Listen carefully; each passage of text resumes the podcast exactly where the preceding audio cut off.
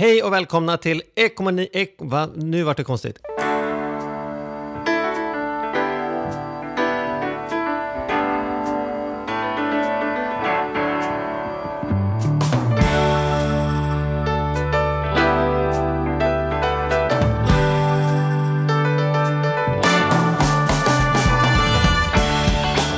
Hej och välkomna till Ekonomi på riktigt med Charlie och Mattias. En podcast om ekonomi som vi gör eh, varje vecka i hundratjugotvå år har vi bestämt, va, Mattias? Ja, där någonstans. Ungefär så. Mm, så är det. Hur är dagsformen med dig? Det är fint. Jag är så jävla glad därför att nu är glasverandan klar. Mm. Nu är toaletten klar. Mm. Och nu är Attefallshuset målat. Mm. Kan du förstå vad ja, det... det betyder ja. När det blir klart? Jag gillar ju eh, projekt och sådär, men jag ogillar ju när de är oklara. Eh, så att, så att jag, jag har... Ja, det hände något i mig igår kväll när, när det blev färdigt liksom. Så att, ja, fantastiskt. Och hur många veckor är det kvar nu innan du drar igång nästa projekt då? Eh, Utersöket börjar eh, på måndag. men, men, det, men det är det är ju det är ju ett ganska litet projekt då, men ja. eh, men men dock ja, måndag. Ja, jag har faktiskt en liknande upplevelse. Ja. Jag bor ju mitt i en ombyggnadsprojekt. Jag bor, alltså, de bygger om hela lägenheten och jag bygger om hela lägenheten. Men igår gjorde jag en sån här mellanstädning. Jag tog in ett team som städade hela lägenheten och bara det var ju underbart. De sa så här, ja men det här kommer ju bli smutsigt igen. Ja, det spelar ingen roll. Jag vill bara en kväll ha rent. Jag kan ju för fan inte ha sex månader med slipdamm bara för att det kommer nytt nästa vecka. Liksom. Så att, eh, nu har jag helt onödigt putsat fönster och eh, fått det städat och torkat på varenda yta som jag nu ska damma man ner i helgen igen liksom. Ja, mm. ja så mm. är det. Nåväl. Men det, det, det pågår. Så är det. Vi är ju ingen städpodd du och jag liksom. Så att jag tänker att vi ska bjuda in eh, veckans gäst. Ja. ja, ja det ska bli kul. Ja. Det, det är en ettrig, det är en ettrig fan helt enkelt. Visst Jaså? Är det så? Jaha. Ja, ja. Det, det, om du tänker på honom då tänker du på ettrighet liksom. Ja, jag tänker på så här, rapp i käften, mm. ettrig. Eh, sådär. Och då tänker jag det är bra för dig Charlie, då kan du få en utmaning den här veckan att, att såhär, nu får, har du någon att, att, att, att gå, i, gå, liksom, gå emot liksom. Mm-hmm. Jag tror nämligen att våran gäst ändå kommer att liksom, eh, tugga liksom, han, han kommer ändå vinna över dig så att mm. säga, i någon slags eh, mm. antal ord per minut men, mm. men det, det är bara en känsla. Mm. Jag har aldrig träffat den här eminenta gäst så att vi, vi, ja, vi kör väl då. Ja. Han heter ju Peder Lamm.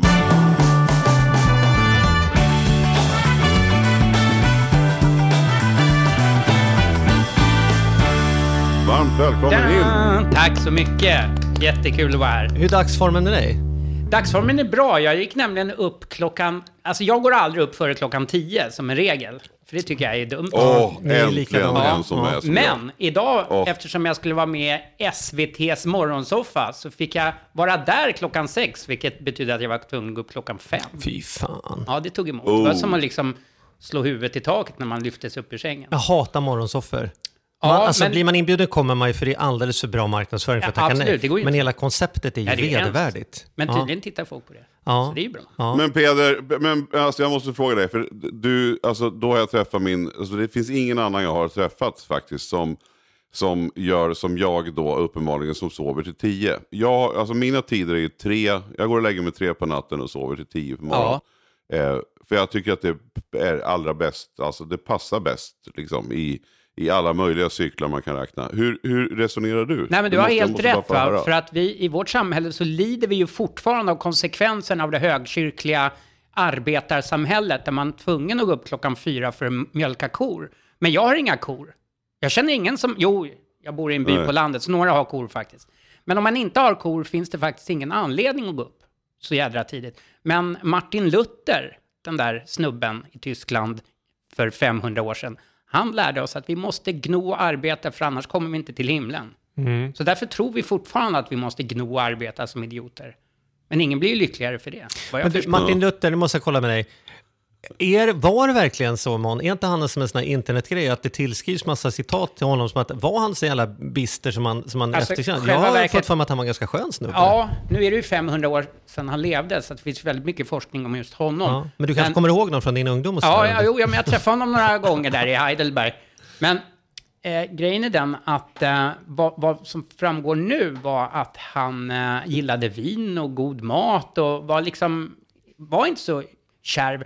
Jag tror snarare att det var sjuttonhundratalets svenska kyrkoherdar som liksom förvandlade honom mm. så att liksom vår bondebefolkning skulle hålla sig i tukt och förmaning mm.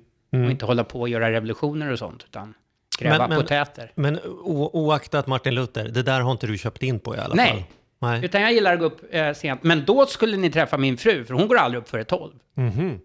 Mm-hmm. Det är lite eh, Marie Antoinette faktiskt. Mm. Ja. Mm. Men hon är besatt av släktforskning och andra roliga saker, så att hon är ofta uppe till fem.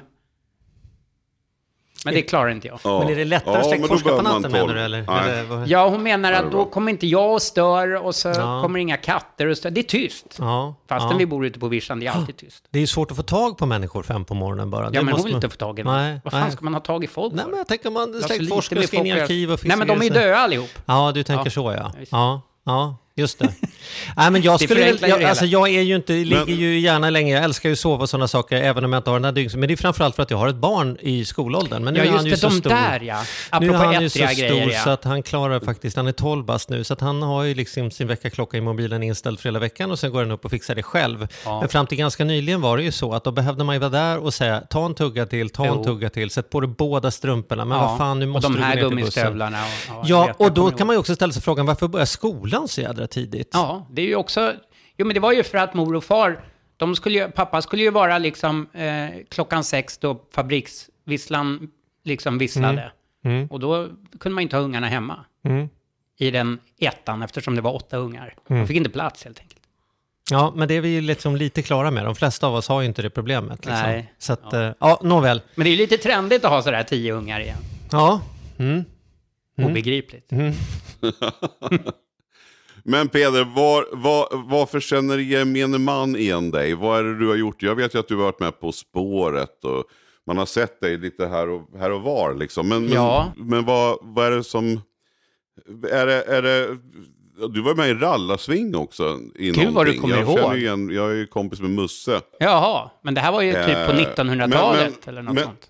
Vad fan gjorde du i Rallasving? Ja, exakt. Men, eh, men jag, jag bara undrar... Men jag bara undrar... Vad, vad, Nej, men jag, det undrar jag också. Jag har blivit någon sorts... Um, jag jag, jag tänkte bara, bara jag går omkring här på Söders höjder så, så var det någon, och så hade jag en tavla under armen så var någon tanta som sa, jaha, vem har du lurat av den där? Ja, ja just det. Ja. Antikhandlare ja, som åker runt. Så att jag, och, jag mm. är liksom...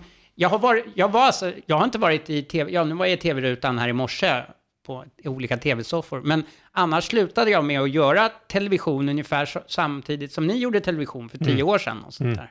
Mm. Eh, men eh, men ja. Det, ja, det, det, det ligger kvar på något sätt så, att, så att det är lite tråkigt att man blir igenkänd av parkeringsvakter och sånt där. Ja, ja, ja. Du menar så. Men du mm. ja, har men, inte haft en enorm nytta av det också. Eller så har man gjort bra avtryck, tänker jag. Ja. ja, så kan det också vara. Absolut. Ja. Eh, men jag gjorde väldigt mm. många tv-serier eh, under en period och det var ju väldigt roligt. Och då men, var det antikviteter, antikviteter? Nej, antikviteter. Det var allt möjligt. Jag var programledare för, helt otippat för heter, Kockduellen. Just och sen satt jag med ja. På spåret några gånger. Mm. Det senaste så här fåniga kändisprogram jag gjorde, det var när jag var med och bakade i Hela Sverige Bakar. Mm-hmm. Jag blev utslagen någonstans i mitten mm-hmm. för jag gjorde stenhårda frukostfrallor. Mm-hmm. Det var som hockeypuckar. Det fattar man ju att frukostfrallor är inte din grej. Det är ju Nej, lite men jag försökte övertyga dem att det var... Ja, jag försökte övertyga dem att det var någon speciell typ av kroatiskt bondbröd. Ja. Det gick de inte på. Nej, vi gick inte på det. Ja. Jag fattar, men hur hamnade du i tv från början då? Hur, hur liksom, eller var det sen ambition? Jag ska, jag ska hitta liksom räckfilen um, in på... Nej, det berodde faktiskt på att jag, jag var väldigt sådär eh, fånig eh, tonåring som bara gillade antikviteter. Varför då? Kommer eh, du från en sån familj? Ja, kanske lite grann, men... Men liksom alla mina klasskompisar, de gillade fotboll, hockey, segling, slalom. Mm. Och jag kunde liksom, I couldn't care less. Jag tycker liksom idrott är ju en kriminell idiotverksamhet. Eh, så att eh, jag intresserade mig för konst och antikviteter. Vilket gjorde att jag började koka kaffe på den anrika auktionsfirman Buljongskis. Mm-hmm. Eh, där vid Berkeley Park. Mm-hmm. nittonhundraåttiofem. Mm. Och sen blev jag liksom fast i den där världen. Och det var och, inte så oklart ja, för dig att du skulle syssla med gamla grejer? Nej, det kändes självklart hela tiden. Men, och då hade jag en chef eh, på den auktionsfirma jag jobbade på eh, för tjugo år sedan. Och han hette Johan Nordén. Och han hade ett tv-program. Han var programledare för ett tv-program som hette Otroligt Antik. Där kändisar tävlade om eh, att veta saker om gamla grejer. Mm-hmm. Mm. Och eh, sen tog jag över den där showen. Och sen rullade det på med olika, ja, vad ska man kalla dem, lite livsstilsmysprogram sådär, i olika versioner. Och Antikrundan är det som jag får upp när jag mm. tänker, hör ditt namn. Alltså det är så, så, så jävla roligt, för så fort, för, så fort jag sitter på tåg eller någonting, eller ännu värre om jag går in på någon sån här, du vet, Bishops Inn i Karlstad eller något sånt, ja, här, då, ja. då är det någon sån här rosé-påstrukna medelålders damer som liksom, nej men det är ju han den där från Antikrundan. Mm, mm. Eh, och då säger jag alltid ja, det är det. Ja, men när kommer ni till Karlstad? Ja, ja. men det blir i oktober. Ja. Men jag har faktiskt aldrig varit med i Antikrundan. Va? Nej, alla tror, jag vet inte varför. Det...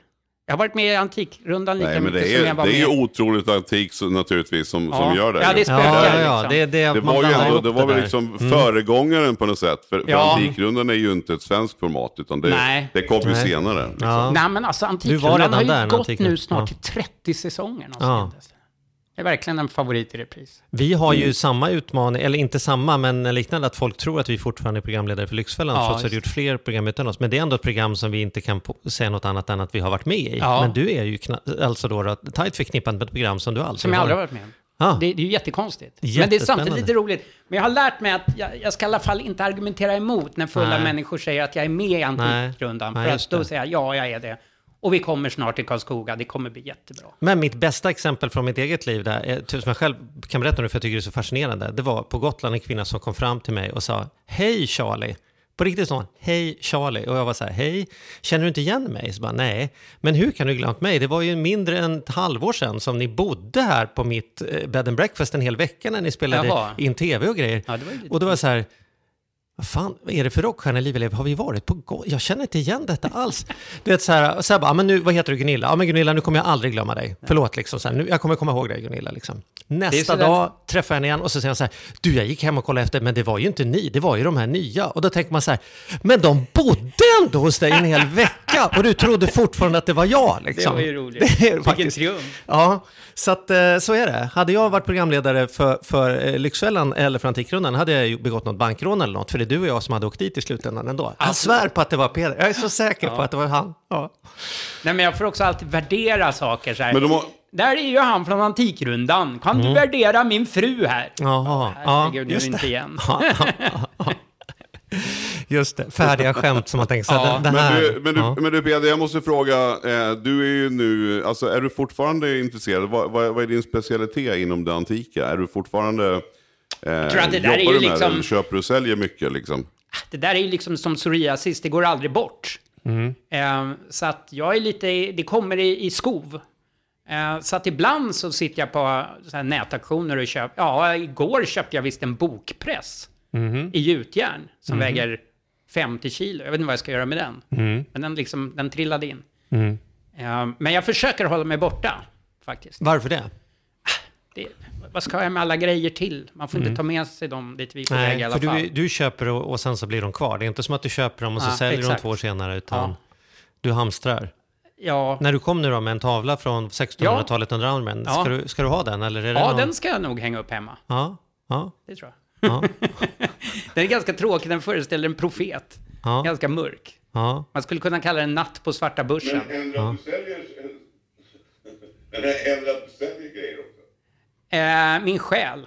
Mm, men, men inte, inte prylar, nej. Mahe, mahe. Nej. För Mattias köper mycket klockor och hävdar att det är en investering, men jag tror aldrig han kommer jag vet, sälja jag, några jag, klockor. Jag hade en sån period också. Ja. Jag har inte sålt en enda. Nej. Men jag har däremot glömt den på något jädra stadshotell. Mm-hmm. En fin från femtiotalet. Mm-hmm. Nej, det är dumt. Och de mm. visste ju inte något om det såklart. Men du, men mm. du är inte bara en passion för, för liksom att det där med antikviteter och gamla grejer. Du är också en stor jaktfanatiker, har vi ju förstått. Jag vill komma in på det eftersom ja. du har ju suttit och morgonsoffat in mm, hela morgonen precis. på jakttemat, mm. va? Eller? Jag är väl kanske inte jaktfanatiker praktiskt, mer teoretiskt. Hur funkar det? Hur blir man teoretisk jaktintresserad? Alltså jag tycker jakt, ja, det beror på jakt och jakt. Det finns ju fantastiska jaktformer, men Sverige är ett väldigt kallt land och jaktsäsongen börjar så sent. Så att jakt i Sverige handlar ju mest om att sitta och frysa under en gran. Mm. Och, tills man är blå i trynet. Låter inte som vare sig min eller din grej. Nej, egentligen. Jag tycker mer om liksom femstjärniga lyxhotell med palmer. Ja. Det tycker jag är mer trevligt. Ja. Men jag går gärna på en jakt eh, när, eh, när eh, kanonerna har tystnat och så eh, lagom till middagen börjar. Mm. För det brukar alltid vara trevligt. Mm. Mm. Men själva det där skjutande, det får andra göra. Men däremot, jag bor ju liksom ute på landet och ekonomi och rikedom på landet. Det räknas ju inte i kronor, det räknas i antal kilo i frys. Mm. Mm. Så att hur mycket eh, vildsvin man har, hur mycket dovhjort och sådär. Just det. Mm. Det kommer jag ihåg, jag bodde i Skåne i, i sex sju år för inte så ja, länge ja, sedan. Då, vet du. Då var det ju folk som ringde till mig eh, därför att jag lagar mat då. Jag älskar mat, så att de ringde till mig och sa, snälla, kan jag mm. köra över ett en halvt rådjur till dig? För nu har jag nytt som kommer in här, oh. jag har ingen plats kvar i källaren. Underbart. Liksom. Så, jag fick, eh, så jag fick, och det kostar ju ingenting om man ska prata om, om köttpriser. Ingenting. Och sen tycker jag att liksom. Det finns också en moralisk aspekt i det, för att visst, om man bor här där vi sitter nu, mitt på Södermalm, då har man ju inte så mycket val mm. än att gå och handla på liksom storkapitalismens eh, kedjor. Eh, vilket man kanske inte tycker är så roligt eftersom det är väldigt begränsat det man kan köpa. Man kan ju bara köpa industrikött. Mm. Men bor man på Vischan, då får man ju lära känna olika jägare och andra markägare så att man får köpa lite. Mm. Men och då kan man ju inte köpa kött som då är moraliskt försvarbart. Det har inte transporterats någonstans. Eh, det där vildsvinet fick en kula mellan pan, rakt i pannbenet och dog på plats. Om det var en duktig skytt förstås. Eh, den har inga eh, tillväxthormoner. Den har inga, eh, ingen antibiotika, inga mediciner. Det är så jävla grönt och etiskt som kött kan bli. Mm. Annars får man ju bestämma sig inte att äta kött överhuvudtaget. Men om man vill äta etiskt kött så tycker jag att vilt är det närmaste man kan komma. Mm. Mm. Så att jag tycker det har många, många poäng. Och sen är det himla nyttigt också. Hur, och hur är boken då? Är det, är, vad, vad, för för det har ju det kommit en bok, det står ju här i min så här info. Boken inför. Kommer just idag, idag faktiskt, så släpps den. Och heter? Eh, den heter Jägare och redskap. Ja. Ja, det blir så när man men, håller men på. Men en grej som är väldigt spännande tycker jag, det är att vi, alltså jag bor mitt i Sörmland nu eh, under pandemitider, mm. eh, har inte varit mycket i stan, men har, har liksom, liksom njuter av livet här, här på Vischan. Det var härligt, jag ska till Gnesta imorgon. Ja, ja, det är, så. Ja, det är mm. fantastiskt. Men, men vad är det, för att jag menar, om man tittar på hjortbeståndet, alltså bara tio femton år tillbaka så fanns det ju, då var det ju lite unikt att se, ja, och, se och liksom se hjortarna, och nu är det ju liksom stora horder av hjort. Vad, vad beror det på? Beror det på att vi, att, att, ja, att vi jagar för lite? Eller vad, tvärtom. Liksom, um...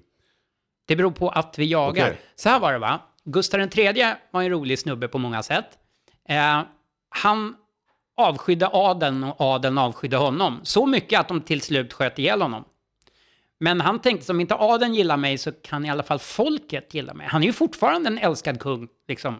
tvåhundra år senare. Mm. Även fast man försökte sälja in honom som att han var snobb och så långt bortfränd från folket. Ja, nej, men liksom... han, var väl, han var en av våra få riktigt um, folkliga kungar mm. ska säga, mm. under sin egen tid. Och det berodde ju framförallt på två grejer som han gjorde. Och då får man analysera så här. Vad gillar svenska folket? De gillar sponken och jakt. Så följaktligen så släppte han hembränningen fri och jakten fri. Jakten hade ju te- tidigare varit ett kungligt och adligt privilegium. Så bongubbar som bodde på landet, de fick ju inte ens... Alltså, de fick inte skjuta något rådjur, för då hamnade man liksom på tukthus. Just det. Det är Robin Hood-storyn. Liksom. Ja, absolut. Så mm. var det ju. Men han körde en gammal eh, bröd och skådespel. Äh, nu får ni gå ut i buskan och skjuta bäst ni ville. Och det gjorde man ju såklart. Ja. Dels började man supa som fan, eh, vilket var... En ren flax att då, i, eller det var ingen flax, det var verkligen behövligt att I O G T och andra kom igång då i slutet av artonhundratalet mm. och gjorde att svenskarna nyktrade till lite grann. För Sveriges befolkning var dyngraka hela tiden eh, eftersom man fick bränna hemma. Mm. Eh, men sen var det också så att de var hungriga mellan brännvinet, så att då gick de ut i skogen och sköt varenda älg. Så att vid sekelskiftet nittonhundra så hade vi inga djur kvar i Sverige, skulle man kunna förenkla det till att säga. En väldigt grov generalisering, men man kan säga det att alla hjortar var slut, alla rådjur var slut, alla älgar var slut, alla bävrar var slut, alla svanar var slut. Ja, det var slutjagat helt enkelt. Mm. Men då tack vare ett helt liksom band av eh, jaktintresserade skånska baroner och grevar, så hade man sparat några få individer av både rådjur, älgar och hjortar på olika skånska gods i små hägn. Mm-hmm. Och eh, mm. sen har man jobbat aktivt med stödutfodring och andra eh, liksom bevarandeåtgärder för att få de här stammarna att växa. Och det har ju lyckats. Så idag har vi nog mer vilt i Sverige än vi har haft på tusen år. Mm-hmm. Det är ganska fantastiskt. Mm. Sen finns det ju också delade meningar om det där, för man har ju tagit in en del djur som, som inte alla är lika glada över, som vildsvin till exempel. Och nu har vi ju så mycket vildsvin så att nu har vi snart lika mycket folk i landet som vi har vildsvin. Vildsvin i, i Skåne i alla fall, där jag har bott, där upplever mm. man ju det som ett stort problem. Konkret, ja, det beror på problem. Vem man är. För jägarna älskar det ju.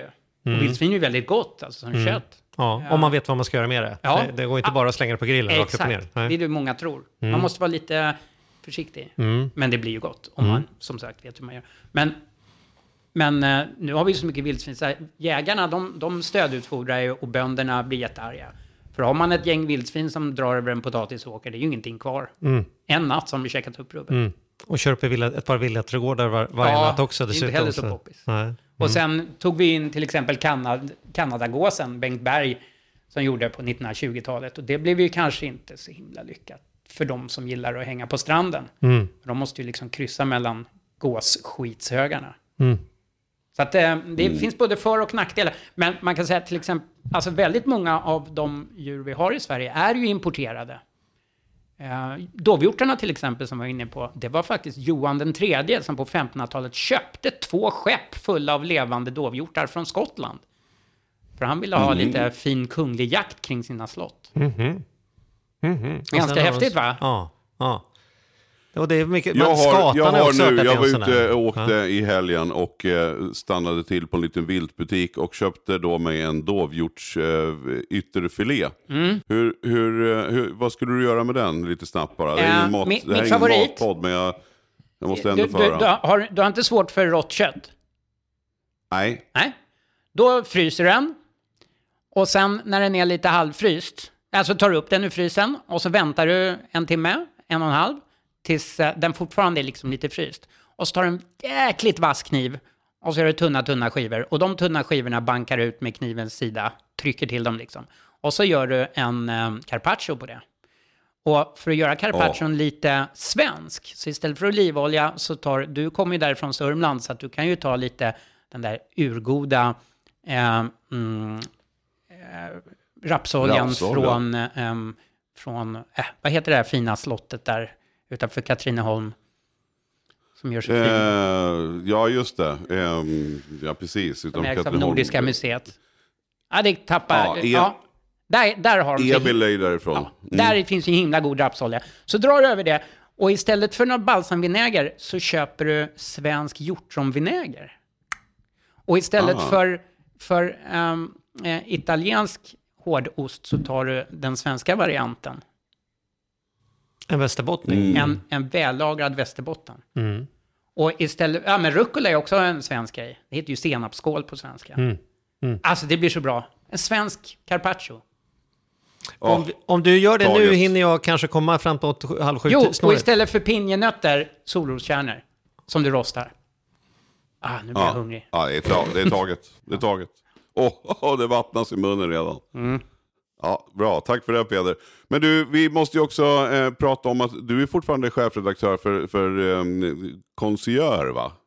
Konnässör, absolut. Konnässör. Eh, jag är inte chefredaktör. Vi är faktiskt tre eh, redaktörer som delar på jobbet. Mm. Eh, och det är kul. Och varför är det så orättvist att det är bara de som har en jädra massa pengar som får? För, för, för, för liksom ja, det... kriteriet är väl att man, man ska ha en miljon i årslön typ? Ja, det eller? var länge var, sedan var det bara var en miljon för att det är så att nu är det så jädra många som tjänar en miljon så vi hade inte råd att skicka till alla. Så att vi har blivit lite hårdare. Så att du får tjäna lite mer. Men det är bara, alltså, du ska inte fråga dig eh, om utan bara när. Så att så småningom kommer ja, en dimpa ner i din brevlåda ska du se.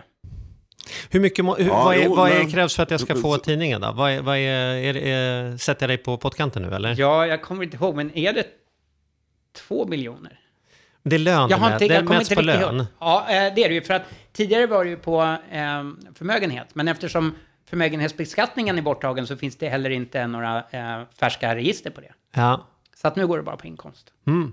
För det är inte så många människor, tänker jag, av de som jag känner som är riktigt rika. Som ja, vill ta bekantskapsgräns. Nej, men alltså som tar ut två miljoner i lön. Det är skatteeffekten på det är ju jämfört med att låta pengarna jobba i, i bolag och grejer. Ja. Så att, men det är många ni ta, man inte hittar då som, ja. Vad ska jag ta ut två miljoner i lön för och sen sätta, ja, sätta dem i arbete? Ja, men en del är ju faktiskt anställda. Mm. Det är helt otroligt. Anställda och tjänar så mycket. Ja. En kompis nyligen som skröt om att han tjänar niohundratusen i månaden. Ja, herregud. Det har många nollor därifrån. Ja, ja. Hm. Så då får nej, man men, men, ja, men jag, nej, och, och det är så här att, att vi driver en bokföring- och redovisningsbyrå där vi tar emot eh, post för ganska mm. många klienter. Så att jag har fem x eller sex x varje Jaha, månad. Men då, har du, eh, så att, då får du glutta i den. Så, så att jag har...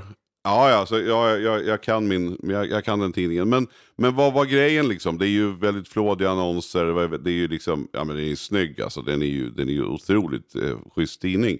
Men, men vad, vad var kriterierna? Är det inte bättre att bredda då? Eller låter det vara på en mil? Eller vad, vad var tanken liksom? Nej, snar, jag tror snarare tvärtom. Det gäller ju att den ska vara så exklusiv som möjligt. För ett exklusivt ja. medium som folk pratar om och vill komma åt gör ju också att man får den typen av annonsörer som man vill. Det blir en väldigt ex- exklusiv publikation. Det finns ju jävla många andra publikationer med liksom livsstilsinnehåll som man kan gå och köpa i Pressbyrån istället. Idén här är att det, de annonsörerna som har saker att annonsera som bara en promille av befolkningen någonsin kommer att ha råd om i alla fall, ja. Att de kan lika gärna annonsera ett media som bara når den promillen. Ja, hålla på och skicka ut i Expressen att här, köper din, du, här lagar du din lyxjakt över, över vintern. Visst. Är ju ganska korkad annonsering. Ja, meningslös. Det blir nästan ett hån mot ja. Den som läser tidningen. Nej, men det här det blir ju riktad annonsering. Ja, så ja. Mm. Det, det funkar väldigt bra. Ja, ja, häftigt. Du, då måste vi ställa den här eh, frågan som vi får och alla andra får som inte håller på med pengar. Blir man lycklig av pengar? Du som träffar och hänger med... Eh, ja, jag du, tänkte ju säga, jag har ingen aning för jag har aldrig haft ett korvöre. Ah, men du har ändå eh. träffat en hel del pengar ja, i dina dagar, så får man väl misstänka. Verkar, verkar det sig för dig som att människor med mer...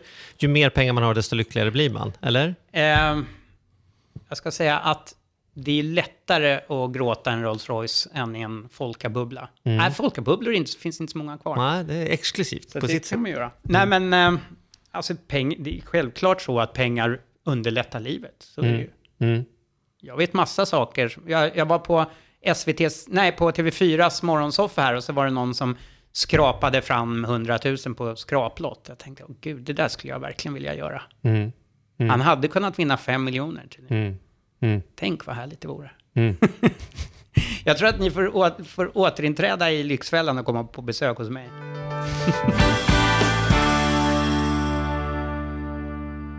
Den här podden gör vi även den här veckan i samarbete med Saveland. Fan mm. vad kul det är att ha dem med ombord. Mm. Jätte, jätteroligt. Ja, vi brukar ju prata om att man har något sånt band som man såg. Jag stod Bo Kaspers jädrigt tidigt liksom, innan man gjort tv-debut. Och du har något hårdrocksband som du var jävligt tidig på. Ja, alltså jag var på, på Lilla Teatern Göta Lejon och såg Metallica ja. nittonhundraåttiofyra, så gammal är jag. Och jag var i kontakt med Sävelen när det fortfarande var typ tre, fyra personer där från mm. början. När jag fick möjlighet att träffa dem. Eh, och nu är de ett stort bolag, fyller tio år, finns på börsen och jobbar ju helt enkelt med att vanliga privatpersoner och företag kan investera pengar eh, i eh, lån och krediter. Mm. Så man får riktigt bra ränta. Så eh, det rullar på efter tio år. Bättre än någonsin. Fantastiskt kul att ha dem med här i podden. Mm. Gå in, testa, kolla. Vi ja. har en kod som gör att om du öppnar ett konto och använder på riktigt får dessutom en insättningsbonus just nu. Precis, och vill man veta mer så som sagt gå in på saveland punkt se. Man kan också lyssna på Ludvig som har varit gäst i vår podd två gånger. Får ja. man en ännu bättre inblick ja. i vad, vad det är de pysslar med egentligen. Men eh, ja. saveland punkt se och stort tack. Ett poddtips från Podplay. I podden Något Kaiko garanterar röskötarna Brutti och jag Davva dig en stor doskratt. Där följer jag pladask för köttätandet igen. Man är lite som en jävla vampyr. Man har fått lite blodsmak och då måste man ha mer. Udda spaningar, fängslande anekdoter och en och annan arg rant. Jag måste ha mitt kaffe på morgonen för annars är jag ingen trevlig människa. Då är du ingen trevlig människa, punkt. Något Kaiko, hör du på Podplay. Därför är gardinerna. Du, kan, men vad får man, om man får boken, vad, vad får man då? Jag vet, du vill ju prata om allting annat än boken, men jag ja. måste hjälpa dig att puffa för den här boken. Just det. Nu, så att... Ja, jag ska lite short här. Boken ja. är alltså ett samarbete mellan tre. Det är en fotograf som heter Ralf Turander. Jädra häftigt. Alltså, vi är ett gäng gubbar, och de är några generationer äldre än jag, de andra två gubbarna. Vilket gör Ralf Turander, han är gammal modefotograf och har till och med fotat Twiggy på sin tid. Oj då. Ja, mm. så han kan. Oj, häftigt. Och sen är det en kille som heter Göran Dylén, Dylén som under många år drev en reklambyrå här på Södermalm som heter The Bakery. Och han står för själva formen. Så att därför har vi gjort, vi har gjort allting själva. Eh, men så har vi hittat ett jädrigt bra förlag i Langenskjöld. Så jag var där nu och skrev min kråka i en väldigt stor hög med böcker här mm. på morgonen. Mm. Eh, och det har gått jäkligt bra. Eh, boken är, ja, nu låter jag skrytsam, vilket jag ju är. Det är ett praktverk. Eh, det är en stor jädra coffee table bok med massor av fina bilder, tjockt papper, ordentliga pärmar eh, och en njutning att bläddra i. Inte bara för de redan frälsta liksom, utan även för de som har liksom lite allmänt intresse av kulturhistoria, etnologi, arkeologi, antikviteter, lifestyle. Ja, det, den, jakt är ju liksom en sån stor del av det mänskliga livet. Hur då då? Och vår kultur. Jag menar, det har ju präglat oss ända till stenåldern. Liksom. Inte innan dess. Det första vi gjorde när vi kom hit, när inlandsisen smälte, det var ju jaga. Det var därför vi kom hit till att börja med. Jaga vildren mm. längs med iskanten. Hur, hur mår jakten idag? Har du någon koll på om det är, har det blivit folkligare? Eller är ja, det, det har blivit mycket folkligare. Ja. Jag kan säga så här att eller det var ju ett tag jakten var ju, var ju väldigt folklig från ja. början eftersom alla var tvungna att jaga, annars fick man inget att äta. Så enkelt var det. Sen men sen efter bronsåldern, nej, alltså det började redan på bronsåldern. Mm. Då börjar vi här i Skandinavien och resten av den då kända världen att organisera våra samhällen. Vi började hitta på massa gudar. Vi började ha arméer. Vi började rida häst. Vi började ha kungar och en samhällselit.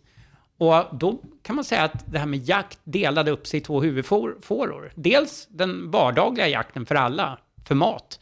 Men också den här kungliga överklasssysslan med liksom trumpetstötar och guldbrokad.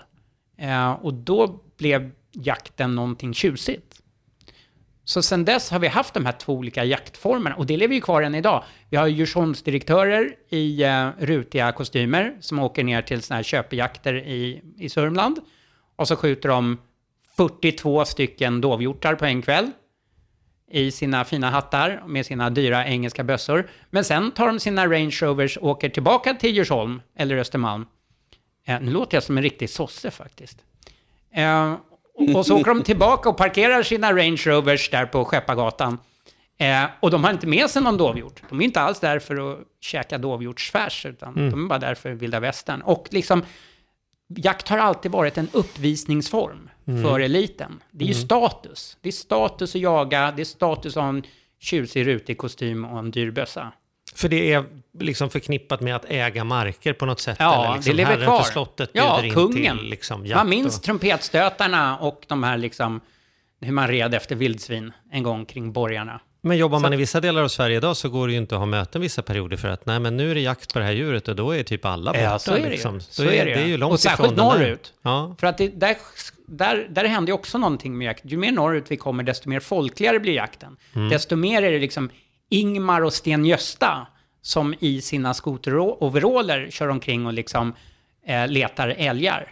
Medan ju längre söderut vi kommer så är det mer Carl Gustav och eh, Pluppan mm. eh, som eh, stiger ur sin Range Rover och ska skjuta fasaner. Mm. Hänger du med där i skillnaden? Ja, jag satt och tänkte när du berättade, jag tänkte, alltså, man brukar ofta prata om vissa tidningar och sånt heter ofta så här, jakt och fiske. Ja. Och fiske har ju inte alls samma... samma situation på något sätt. Fiske är ju inte snobbigt. Ja, men nu har du inte nördat ner dig i fiske, märker jag. Nej, men jag tänker att det är lite mer så här Helly Hansen och... Eh, ja, du, jag känner en massa tokdårar som har mm. alltså såna bambuspön mm. från England som kostar liksom fyra tusen spänn mm. och som liksom sitter hela nätterna och knyter avancerade små flugor för att använda under tjugo minuter mm. eh, i någon svindyr fors långt ut i liksom ryska steppen dit man far med helikopter i okay. mm. ofarbart land. Mm.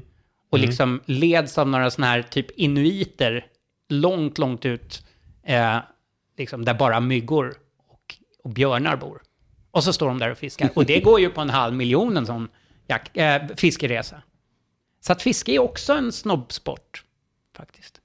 Men det, jag tycker inte den har samma är kring sig. Om, om du och jag skulle stå och hänga i baren och vi skulle ja. imponera på herrn bredvid och så ja. säger så här, vi kan inte träffas älgen för då ska jag fiska, säger jag. Och du Nej, säger så här, sant. Då ska jag på jakt. Men det är då vinner också, ju du liksom alltså i den England, i England är det asflådigt. Jag tror bland ja. amerikaner är också jädrigt så där statusfyllt. Just och, och, och, och, och fiska, alltså sticka ut på en sån där ja, liksom djuphavsfiske efter mm, marlin och sånt där och känna sig som Hemingway mm. med en cigarr i ena mungipan. Mm. Nog är det status i det. Ja, okay. Det är ju okay. ändå coolare tycker jag. Mm. Är det inte det ändå? Mm. Än att skjuta rådjur. Det är ju, ah, jag, jag vet jag, inte jag var, får välja var, var så vi hamnar på coolhetsskalan. Hellre tror jag än vad jag jagar. Men det är ju bara för att uh, jag tänker att det är enklare alltså, om man får lite sol under tiden. Men alltså fiske är ju också ett väldigt spännande ämne som ju påminner om jakt på, på många vis eftersom det var någonting som vi liksom var tvungna att göra också en gång i tiden. Mm. För att liksom överleva. Mm. Och nu kanske vi är den sista generationen som ens äter fisk. Vad, tror, vad, vad, vad tänker du då som, som är i den här frågan nu i alla fall i med boken och sådana saker när man möter... Ja, men det är ju mer och mer vegetar- vegetariskt ja. och det är veganskt och det är, är liksom djurens rättigheter ja. eh, som är, inte bara handlar om att vi ska ha en schysst uppfödning av djur utan som handlar om att vilka är vi att döda djur. Ja, visst. Djur är också jag människor. Kan, jag liksom. kan verkligen förstå den, den diskussionen. Mm. Det är inte konstigt. Och när man, jag blir ibland rysligt beklämd när man hamnar i en bilkö bredvid en slaktbil och så ser man alla de där trynerna och de där små ögonen som tittar i, i, iväg innan de ska till slakteriet. Mm. Det är ingen rolig business. Mm. Men vi har, en, vi har vi, flera miljarder och fler blir vi och alla ska ha käk. Så att jag tror att en del eh, liksom... Eh, nu sitter vi ju mitt i hjärtat av Södermalm och här tror jag det finns fler veganer än någonstans på jordklotet. Eh, liksom per kvadratkilometer. Eh, och de, då kan man ha råd med det. Då har man råd att välja. Att nej, jag ska bara checka sojabönor. Har man inte tänkt att sojabönor också kommer någonstans ifrån? Nämligen från nersågade eh, djungler. Eh, det är inte så jävla bra heller. Men man kan inbilla sig att man gör någonting bra i alla fall. Eh, mm. Men, men, men, men eh, jakten, jag tror att den kommer att överleva. För det är ändå ett, liksom, ett grönt, någorlunda ekologiskt, nyttigt och i alla fall nå, lite grann etiskt sätt att prot- proppa i oss proteiner. Mm. Men vi måste ju ha proteiner, annars säckar vi ihop. Mm. Just det. Nej, jag tänker väl mest nej, att det, det kommer nej, så långt så ifrån. Det råder väl ingen tvekan om att det är det. Och jag, jag tycker mycket att trenden nu är, är liksom vego och vilt. Liksom. De, att, det, det, det, det är inte alls samma, samma klimatavtryck på, på, på viltkött som det är på när du ska odla upp, liksom, du ska ta Visst. vårt spannmål och sen ska du ge dem till kossor som ska äta dem och, sen, ja, nej, ja, och så vidare. Det här, så här känner väl alla till dem, men Men, men vilt är väl det är ett fantastiskt alternativ. Ja, det är det jag verkligen. Har, jag, alltså min son har slutat äh, käka kött och i princip hela familjen. Men, men jag äter ju vilt ja. av just det skälet. För jag tycker, jag tycker om kött och jag tycker det är sunt. Och jag ser hur, jag ser hur mycket hjortar vi har här. Liksom. Så på något sätt, jag vet inte. Det, ja, för mig känns det bra. Liksom. Jag tror allt fler tänker som du. Mm. Mm. Sen är det också att jakt har ju gått ifrån att vara, alltså det var ju för inte så länge sedan så var det ju egentligen bara eh, bondgubbar som sköt älgar och så var det grevar som sköt fasaner. Eh, ända fram till, säg, tio femton år sedan då trenden började vända och jakt blev, precis som golf, plötsligt en medelklasssport. Så plötsligt började liksom folk från stan att eh, intressera sig för jakt och skaffa sig eh, jaktkort. Och plugga, mm. liksom, plugga olika kaliber och olika blåmesar och olika sorters falkar och sånt där. Så att idag är ju jakt och jägare, det är ju en folkrörelse. Det tror jag är en del av rastlösheten. Sökandet ut i naturen. Ja. Men den moderna människan är så att jag kan inte bara, något måste jag göra, jag måste ha en konkret uppgift när ja. jag är där. Jag kan inte bara lalla runt och plocka svamp. Då, då ska jag ta sånt där jägarexamen. Och jag menar att vi har över tvåhundratusen registrerade jägare i Sverige. Mm. Så att det är ju det är liksom... Jag gillar ju att generalisera och skoja lite grann och prata om Djursholmsdirektörer, men det är ju en folksport. Mm. Eller om vi nu ska, folksyssla. Mm. En folkrörelse. Mm. Ja, spännande. Du Peder, hur avslutningsvis. Ut, hur, hur, ser, ja, hur ser dina kommande tio år ut, Peder? Vad kommer vi mm. få se i televisionen igen? Eller kommer du fortsätta med det här? Eller ska du... Eh, Ja, vart bor du någonstans förresten? Eh, alltså, jag, bor jag bor du i jaktområden själv? Ja, alltså jag bor ju mitt ute på Bonnvischan. Eh, ganska precis mitt i Skånes karta bor jag. Mm-hmm. Mm. Eh, vilket är härligt. Jag lämnade Stockholm för tio år sedan och längtar inte tillbaka. Men nu är det faktiskt lite roligt. Nu kör jag omkring. Just när jag skulle parkera här vid Erstagatan så förstod jag att just det, det var det här jag lämnade. Men samtidigt är det ganska kul att titta på alla sommarklädda människor som sitter på uteserveringar och lever som liv, livets goda dagar. Det är lite frestande mm. att sätta sig där och ta ett glas Pinot Noir och en råbiff. Men det kan du göra en stund och sen ja. Kommer man hem igen. Det är ja, exakt. Liksom två ja, det dagar. Räcker. Ja. Men jag behöver inte betala massa amorteringar och massa mm. hyra för en mm. bilplats och mm. jaga stålar på mm. samma sätt. Som, mm. man måste ju jaga stålar i den här stan, annars blir det inget kul. Mm. Mm. Du, ja, är du är ju en av de få människorna som jag träffat som är en eh, alltså som claimar snobb. Ja. Eh, kan vi inte säga någonting? Du, du, du gör snobbpodden ja. och eh, konnässör och annat liksom så här. Vad möter du kring det? För du måste ju tänka att det provocerar att man liksom tar någonting som andra använder som ett skällsord och säger så här, han ja. är en jävla snobb. Och så Absolut. säger du så här, här kommer jag, vad ska jag säga mig själv? Jag är snobb. liksom. Ja, jag har faktiskt inte tänkt på det, men det har du rätt i. Jag tycker det är provocerande bara idag ha skor på sig. Det är, fan, det är ju ingen här som har skor. Alla går ju liksom gymnastikkläder fast de inte har varit på ett gym på flera år. Liksom. Mm. Mm. Jag har ofta tänkt på det att de, som, de ser, som ser flabbigast ut i kroppen det är de som har mest gymnastikkläder på sig. Men jag tycker inte man behöver ha idrottskläder om det inte är idrott man ska utöva. Utan jag gillar handsydda engelska skor. Alltså vi är ju mer och mer kompisar du. Det här är ju sånt jag får sitta och säga till Mattias när han håller på. Liksom. Ja, ja. Och varför, och varför liksom ja. gå i en t-shirt när man kan låta en skräddare sy mm. en, en mm. skjorta som sitter perfekt. Ja. Det blir en helt annan njutning att leva då. Ja. Men, tänk, men, är du inte, men man... känner du ingen upplevelse att du liksom...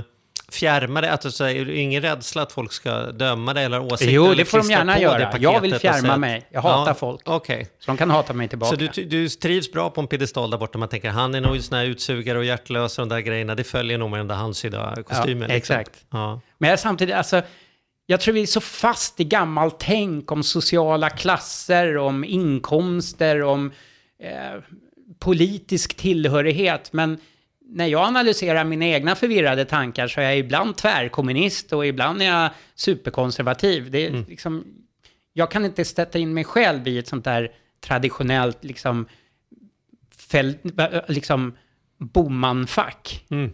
Eh, traditionellt konservativ. Det kanske man kan tro, men idag är att klä sig konservativt. Det behöver inte betyda att man är konservativ. Mm. Jag tycker snarare man är mer punkare om man har handsydda skor mm. än om man har liksom gympadojor. Mm.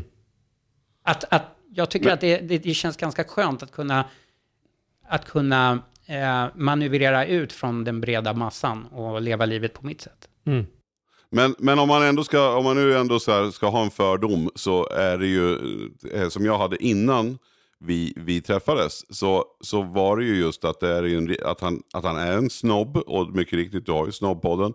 Men också att du har ett antal, alltså du sa ju nu att du inte hade eh, den typen av pengar, men du ger ut den här tidningen, du är alltid välklädd, väldressad, eh, så skulle man ju tro att den där, han har ju ärvt hur många miljoner som helst. Han ja. är ju uppväxt med guldsked i mun.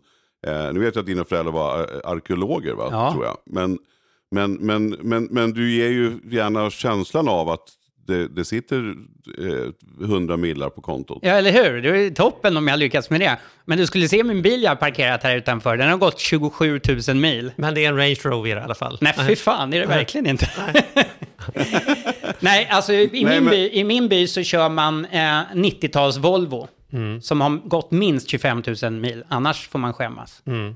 Mm. Mm. Skulle man komma med en Tesla där skulle folk tro att man har en skruvlös. Mm. Man ja, skulle inte kunna komma, jag tror inte man skulle kunna köra till mig en Tesla för man skulle köra fast mm. i dyngan. Mm. Ja, men kan du förstå känslan? Alltså att det ändå, den, den bilden eh, gemene man har. Ja, men det är ju roligt om det är så. Och varför ja. är det kul då? För att jag tänker att, att det är också att man tänker så här att du inte skulle vara så approachable. Men det, Nej, det är du, vill ha, du, vill ha, du vill inte ha det så. Nej, du vill fan. inte att rosétanterna ska komma fram på O'Learys. Liksom. Det, det beror på Var är hur många tanter? glas jag har druckit. ja, eh, nej, men, eh, nej, men jag är i grunden eh, eh, ganska skeptisk till mänskligheten. Och mm. tycker att det är bra att göra saker på mitt eget sätt. Mm. Och ju äldre man blir, desto mm. mer tvär blir man ju. Mm. Mm. Känner du inte igen det? Nej. Nej. Oh, ja, det känner jag igen. Ja, det är skönt att sitta och muttra på landet. Ja. Och så har man huggit lite ved. Ja. Och så öppnar man ja. en, en bra flaska mm, Bourgogne kanske. Och det där har, ju du trä- ja. där har ju du tränat på sedan du var tonåring. Ja. Att gubba dig liksom. Det har blivit ja. en, en, en livsstil. Ja. Att grotta ner det historien. Och nu plötsligt så har jag blivit gubbe. Ja. Vilket jag har väntat på i femtio år. Känner att du äntligen har kommit hem liksom. Ja, så att ja. nu har jag börjat gå i hatt och kommer undan ja. med det. Innan var det så här på bolaget att bara ta av dig hatten och visa läget. Men nu ska jag höra något jävligt sjukt. Jag är femtio bast, men i vintras fick jag visa lägg på Systembolaget. Ja, vackert vet du. Ja. Jag vill ju liksom kyssa karln. Ja, ja. Jag frågade hur mycket han skulle låna, men han bara ja. blängde på mig. Han fattade mm. ingenting. Nej, nej. Jag, jag väntar fortfarande. Ja, jag står där varje gång och tänker, nej, nej, nej, okej. Stoppa ner igen. Det där gråa skägget ja, får du raka av i sommar. Då får vi... Då får vi önska lycka till med boken nu. Det var otroligt ja, häftigt att få snacka med dig, Peder. Ja, vad kul att höra. Du är, du, är, du är en profil, så enkelt är det. Ja, ja, ja. Tack så mycket. Tack så mycket. Det är ju ni också. Ni har ju tusentals följare på den här eminenta podden. Ja, men det går bra faktiskt. Det, vi, vi tycker ja. att det är kul. Det är, liksom, vi har hittat vår nisch. Är inte underbart att tjäna pengar på att snacka skit?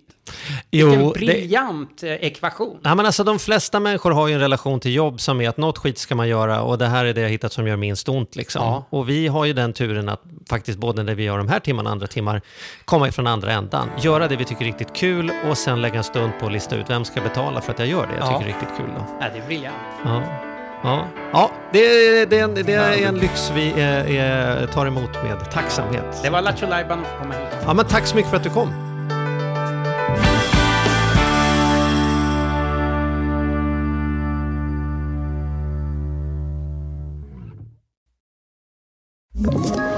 Ett poddtips från Podplay.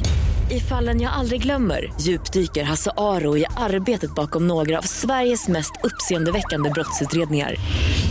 Går vi in med hemlig telefonavlyssning och, och då upplever vi att vi får en total förändring av hans beteende. Vad är det som händer nu? Vem är det som läcker? Och så säger han att jag är kriminell, jag har varit kriminell i hela mitt liv. Men att mörda ett barn, där går min gräns. Nya säsongen av Fallen jag aldrig glömmer på Podplay.